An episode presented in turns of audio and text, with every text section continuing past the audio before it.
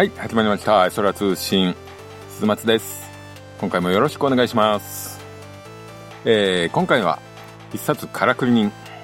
こちらを紹介したいと思います。えー、1976年の7月30日から10月22日まで放送されましたね。えー、必殺シリーズ第8作目。まあ、4作品あるからくり人シリーズの、まあ、第1作であると。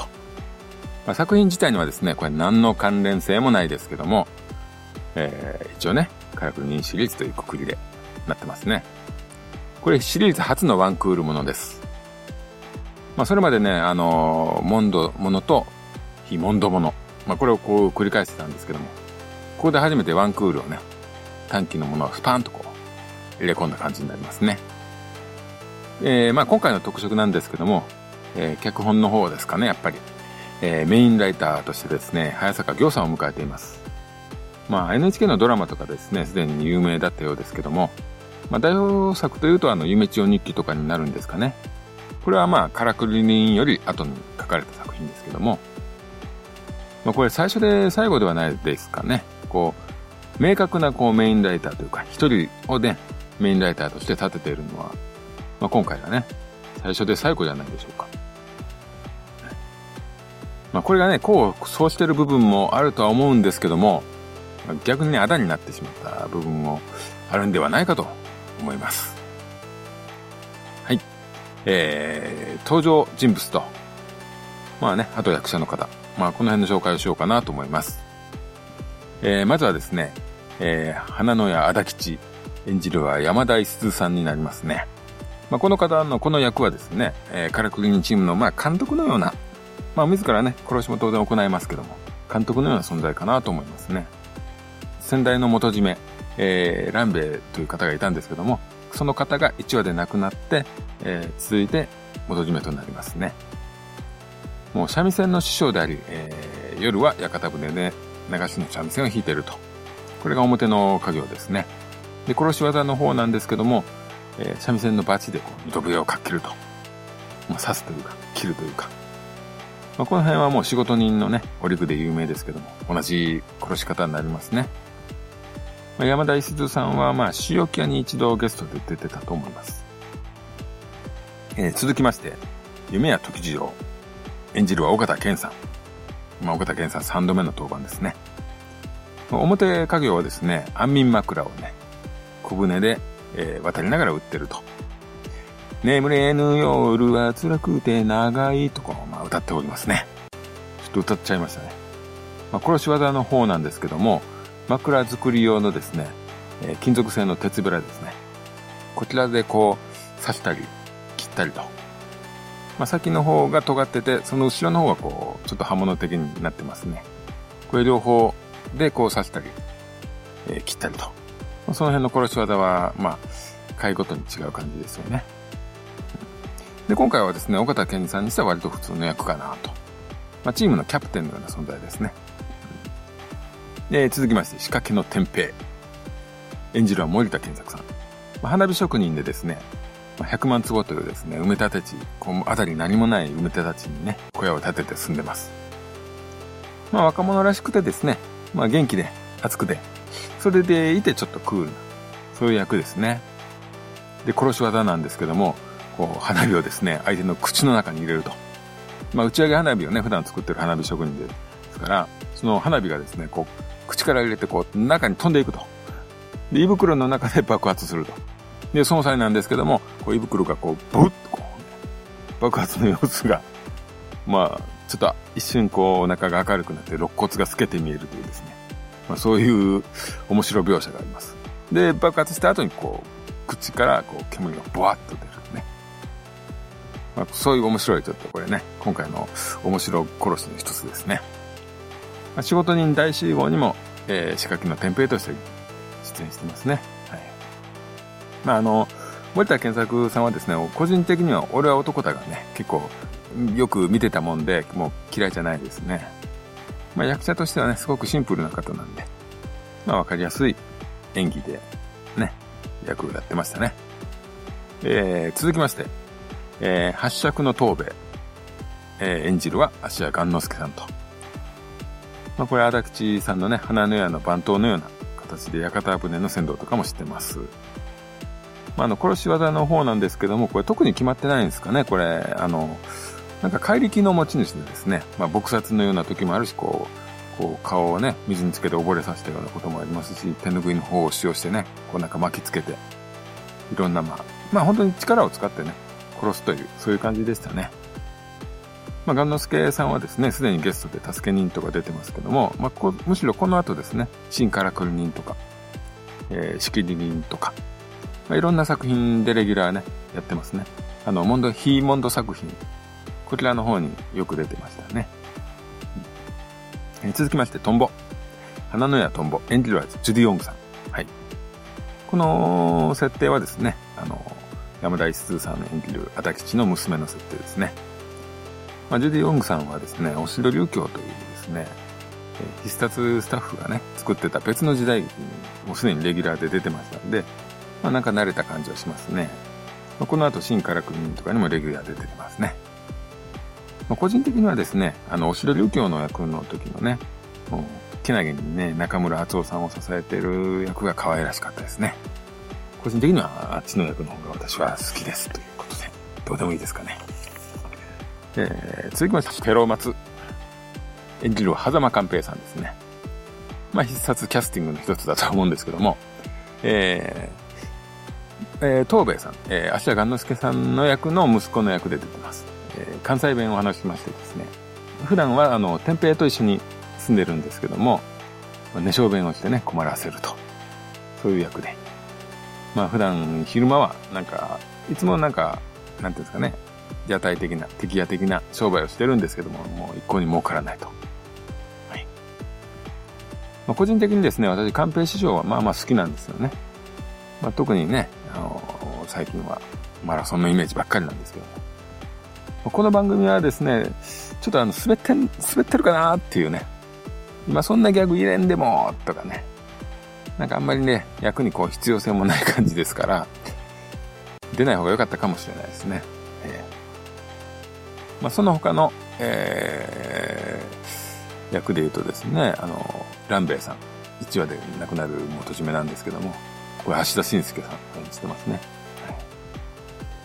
まあ、銭をこう、持ってない人間からは銭を受け取れないというね、信念を持つ元締めなんで、この辺がですね、あの、敵対勢力の曇りというね、えー、と、こう、構想になる、まあ、原因だったのかなっていう、そういう設定ですね。それではね、話の方をちょっとね、見ていこうと思うんですけども、ま、先ほども言った通りですね、企画本の早坂行さん、この辺をメインに迎えたことがやっぱり一番の特色だと思うんですよ。まあ、中村モンドを持ってしてですね、あの、必殺シリーズっていうのはもうこの、仕置きや仕業にとね、中村モンドを続けて出すことによってですね、もう固めにかかってたテンプレート、まあ、いつものパターンのような、そういうものがあったんですけども、ここでまたですね、壊しにかかったかなと。そういう作品だと思うんですよ。まあ、初期のいいところはですね、作品ごとのカラーをですね、はっきり出そうとしたところかなと。モンドのいない、こう、いわゆる非モンド作品でもですね、力が入ってたかなと、コンセプトに。まあ、そういうところがね、初期一冊の本当に面白いところかなと思うんですよ。まあその作品のね、こう作る意識というか、コンセプトというか、カラーが、こう明確じゃないとやっぱり、岡田健さんを引っ張るのは難しいかなと思うんですよ。助け人の時にね、一度断られてるんで。まあ、今回は早坂さんが脚本っていうことと、こう山田一通さんがレギュラーで出るっていうところをね、見てこう OK したのかなと。岡田健さんも、ちょっとこれは出てみようかなと思ったのかなと思いますね。ただ、今回のね、キャラクターっていうのがですね、あの、仕掛け人で演じてた、こう、バイアンの不気味なキャラとかですね、こう、半兵衛さんのダメな人間とか、ね。で、まあ、殺しの時はこう、キリッと、みたいな。そういう人間じゃなくですね、今回の役は本当割と普通というかですね、本当にこう、わかりやすいキャラクターですよね。ま、そういうのをね、本当に演じてるのが、なんか、あらっていう気がしないでもないんですよね。まあ、まあ、そうなる理由としてはですね、今回のカラクリ人っていうのはですね、こうメンバーがこのアピールとかじゃなくてですね、チームワーク、とか、こうファミリー感っていうのがですね、強くてですね、あの、濃厚なですね、尾形健さんがこう、集団の一人として動いている。そういう話作りになってると思うんですよ。まあ、早坂さんの手腕とは思うんですけども、あの、すごく滑らかに話が展開するんでですね。カラクリ人チームの連携とかをこう流れるようにこう、話を繋いでいる。まあ、そしてあの、人間を丁寧に描いてまして、こう、ゲストキャラとかにもこう命を吹き込んでるような、こう、気の利いたというかね、こう、手の届くこう、シナリオかなと思いますね。これはもうイコールこう、いつもの必殺ほど極端というか、悪党が悪党ししてないというかですね。まあ今回の必殺は、まあ、そういう、なんていうかね、わかりやすい悪党じゃない時もありますよね。またそれはイコールなんですけども、カラクリリンも、それほど必殺の殺し屋っぽさが強くないんですよ。なので、まあ自然と殺しのない回とかもあるんですし、えー、話の最後にですね、主役のシーンがなくって、まあ途中に、あ急にあったりとか、そういうのもありますね。うん。まあストーリーのためにこう、無理やりこう、ね、話をこう、必殺の型にはめてないっていうことだとは思うんですけども、この辺がですね、この作品の面白さかなと思うんですよ。まあ逆にコテコテの必殺ファンが求めてるものとは別物だったかもしれないですけども、ただですね、本当に完成度の高い話は、あると思うんですよ。その辺がいいのはもう事実かなと思います。まあ今までのところはですね、早坂さんのね、いいところをこう、話したんですけども、今回この早坂さんがあだになったんではないかなと思う部分がありまして、まあその辺はね、まあちょっと話そうかなと思うんですけども、まあ一番の問題は地筆だったかことかなと思うんです。まあ、シナリオの上がりがですね、すごい遅かったらしいんですよ。まあこの辺のね、影響が普通に見ててもこう若干感じられるというかですね。全13話ですよ。ワンクールなんでね。えー、そのうち3話分がですね、別のライターさんが書いてるんですよ。で、この3話分がですね、割と普通の必殺っぽいというかですね、まあ、統一感というの意味ではですね、今回の面白かったのが、急に、あれこの話なんか物足りないあれ？と思うと、エンディング見るとこう、あ、早坂さんじゃない回ですねっていう ですね。まあその辺の統一感がちょっと残念なんですよね。あとですね、6話でですね、森田健作さんの天平とジュディ・ヨングさんのトンボがですね、兄弟みたいな、ね、振りがあるんですよ。お、これどういうことかなあそこの二人がこう、イチャイチャしてるようで、これくっついちゃいけないですよね。そういう役なんですよねっていうのを、こう、視聴者はね、その振りがあったんで、こう、気にしながら見るんですけども、あの、11話でですね、あの、トンボの出生の秘密みたいな回があるんですけども、そこでとてもあの、兄がいるとは思えないというかですね、この6話で言ってた振りがですね、あれって ?2 回集で終わっちゃう感じかな。なんかちょっとね、変な感じになるんですよ。えこの辺、まあ、本当に完全に回収をしてないです。はい。えー、で、12話。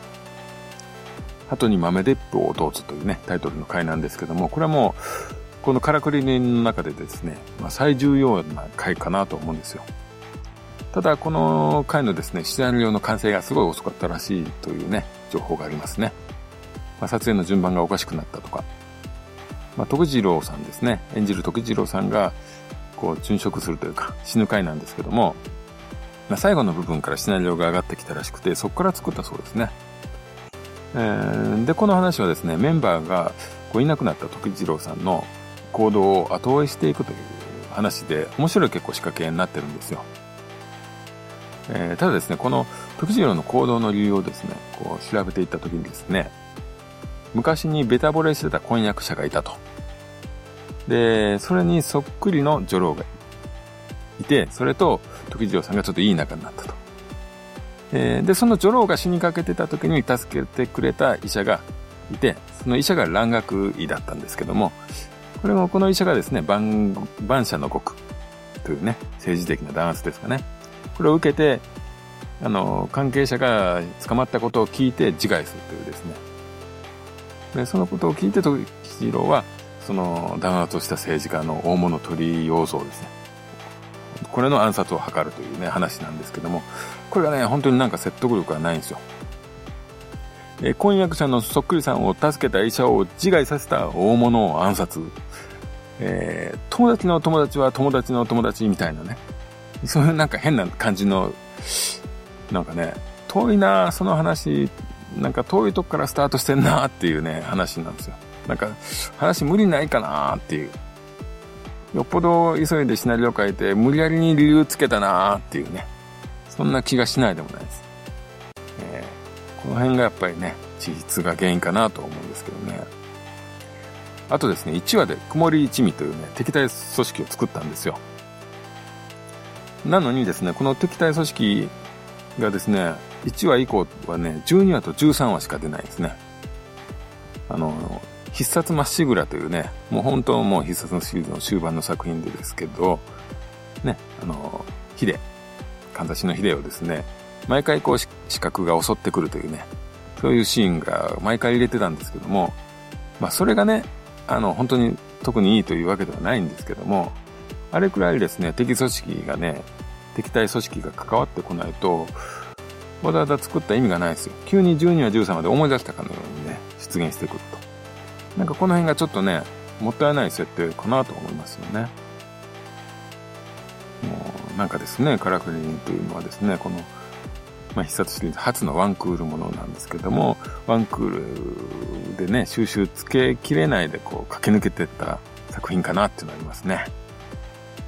これ本当はですね、25話とかね、半年ぐらいかけてですね、こう、じっくりメンバーのね、関係性を育ててこう描けば、本当に異質な必殺としての名作になったのかなとは思うんですよ。これの辺がね、あの、とても残念ですね。うんまあ、遅れないでね、結構全話書いてればちょっと違ったのかなと思いますけどね。うん、あともう一つね、この作品の残念なところは、尾形健さんがですね、9とね、11話と13話に出てないんですね。もう10話もですね、おまけ程度にしか出てないんですよ。なんだかですね、もうこれ、ワンクールものでですね、3分の1はもう出てないのかっていう感じですよね。しかも終盤の方だけですけど、なんかね、この辺がですね、尾形健さんがもう必殺から卒業するんだなっていうね、フェードアウト感がすごいありますよね。寂しいですね。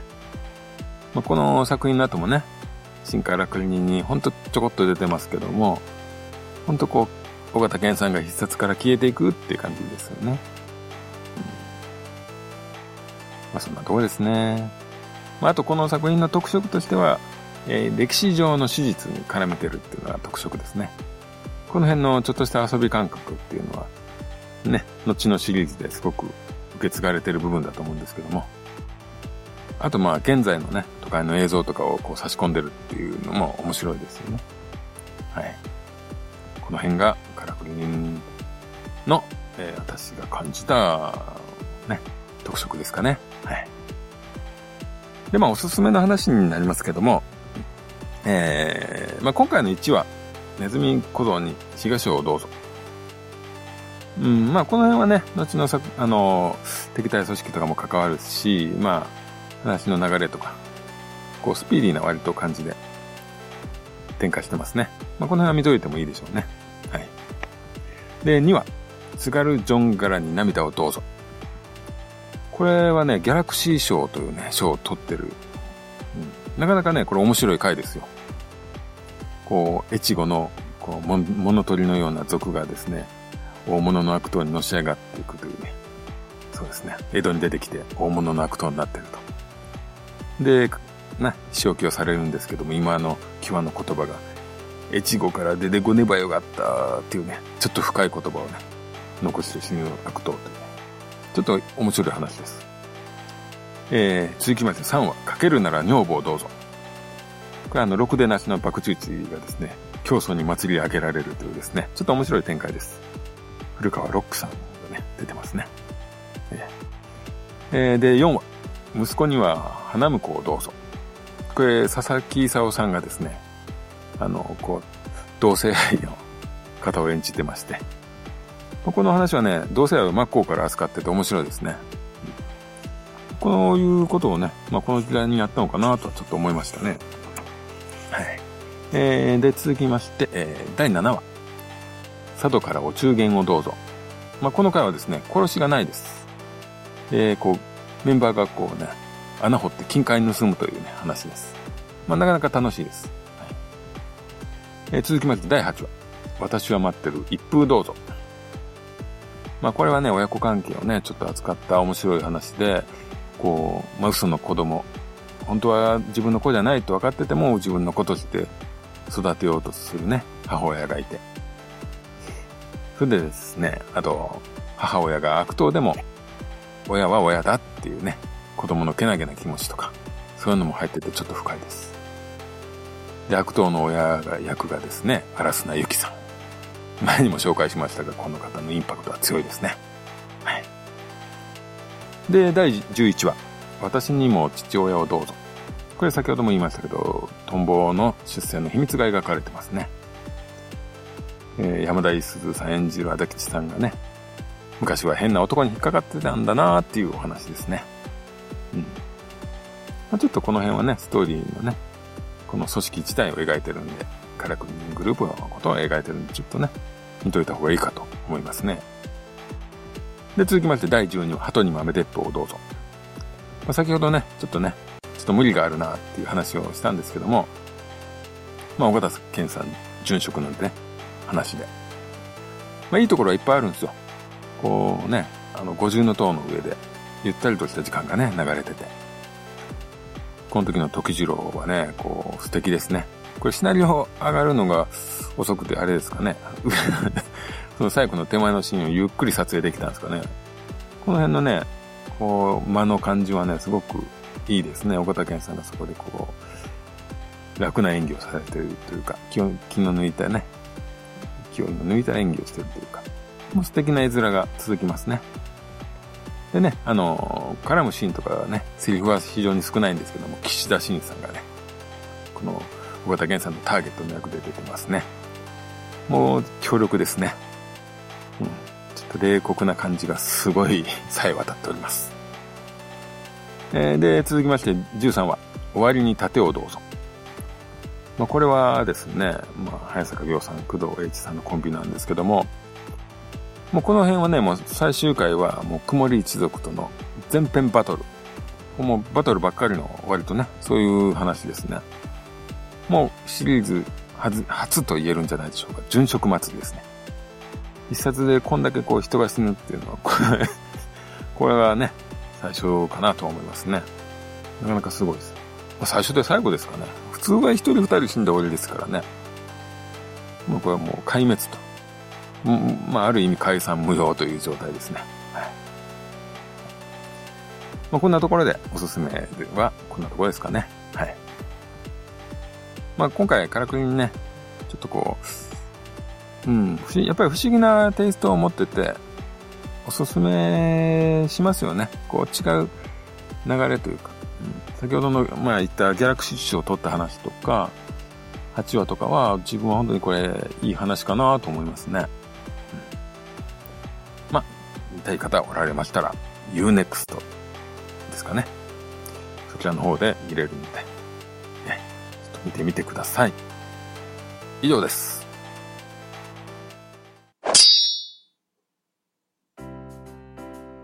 はい。ということで、今回はカラクリ人、必殺カラクリ人を紹介させていただきました。はい。はい。まあ、12話駆け抜けるように見たんですけども、まあ、続きましてね、次の結風編も駆け抜けるように見て、まあ、すぐさまやるかと思います。間に何も挟まずやってしまうかもわかんないですね。はい。まあ今回はこんなところですかね。まあ前回のレディープレイヤー1をね、やったということでね、うちとしてはすごく非常に珍しいものをね、やったんですけども、まあその回はね、やっぱりちょっと一般の方にも、一般の方って言ったらですね、うん、通りがいいらしくて、いつもよりはちょっと聞かれてたようですね。まあ、必殺シリーズもそれぐらいみんなに聞いてほしいんですけどね。まあ長い期間をかけてね、いろんな人に聞いてもらえばいいかなと思います。まあじゃあ今回はこんなところで、えー、感想の方、ツイッターで、ハッシュタグ、エソラ通信で入れていただけると、えー、大変喜びます。まあ本当お気軽にですね、感想、なんか必殺ってやっぱりコアなファンがいっぱいいるんで、ちょっとおかしくない？ちょっと違うぞっていう意見とかね、あったら本当にお気楽に書いていただきたいんです。はい。よろしくお願いします。えー、それではまた次回会いましょう。えー、さようなら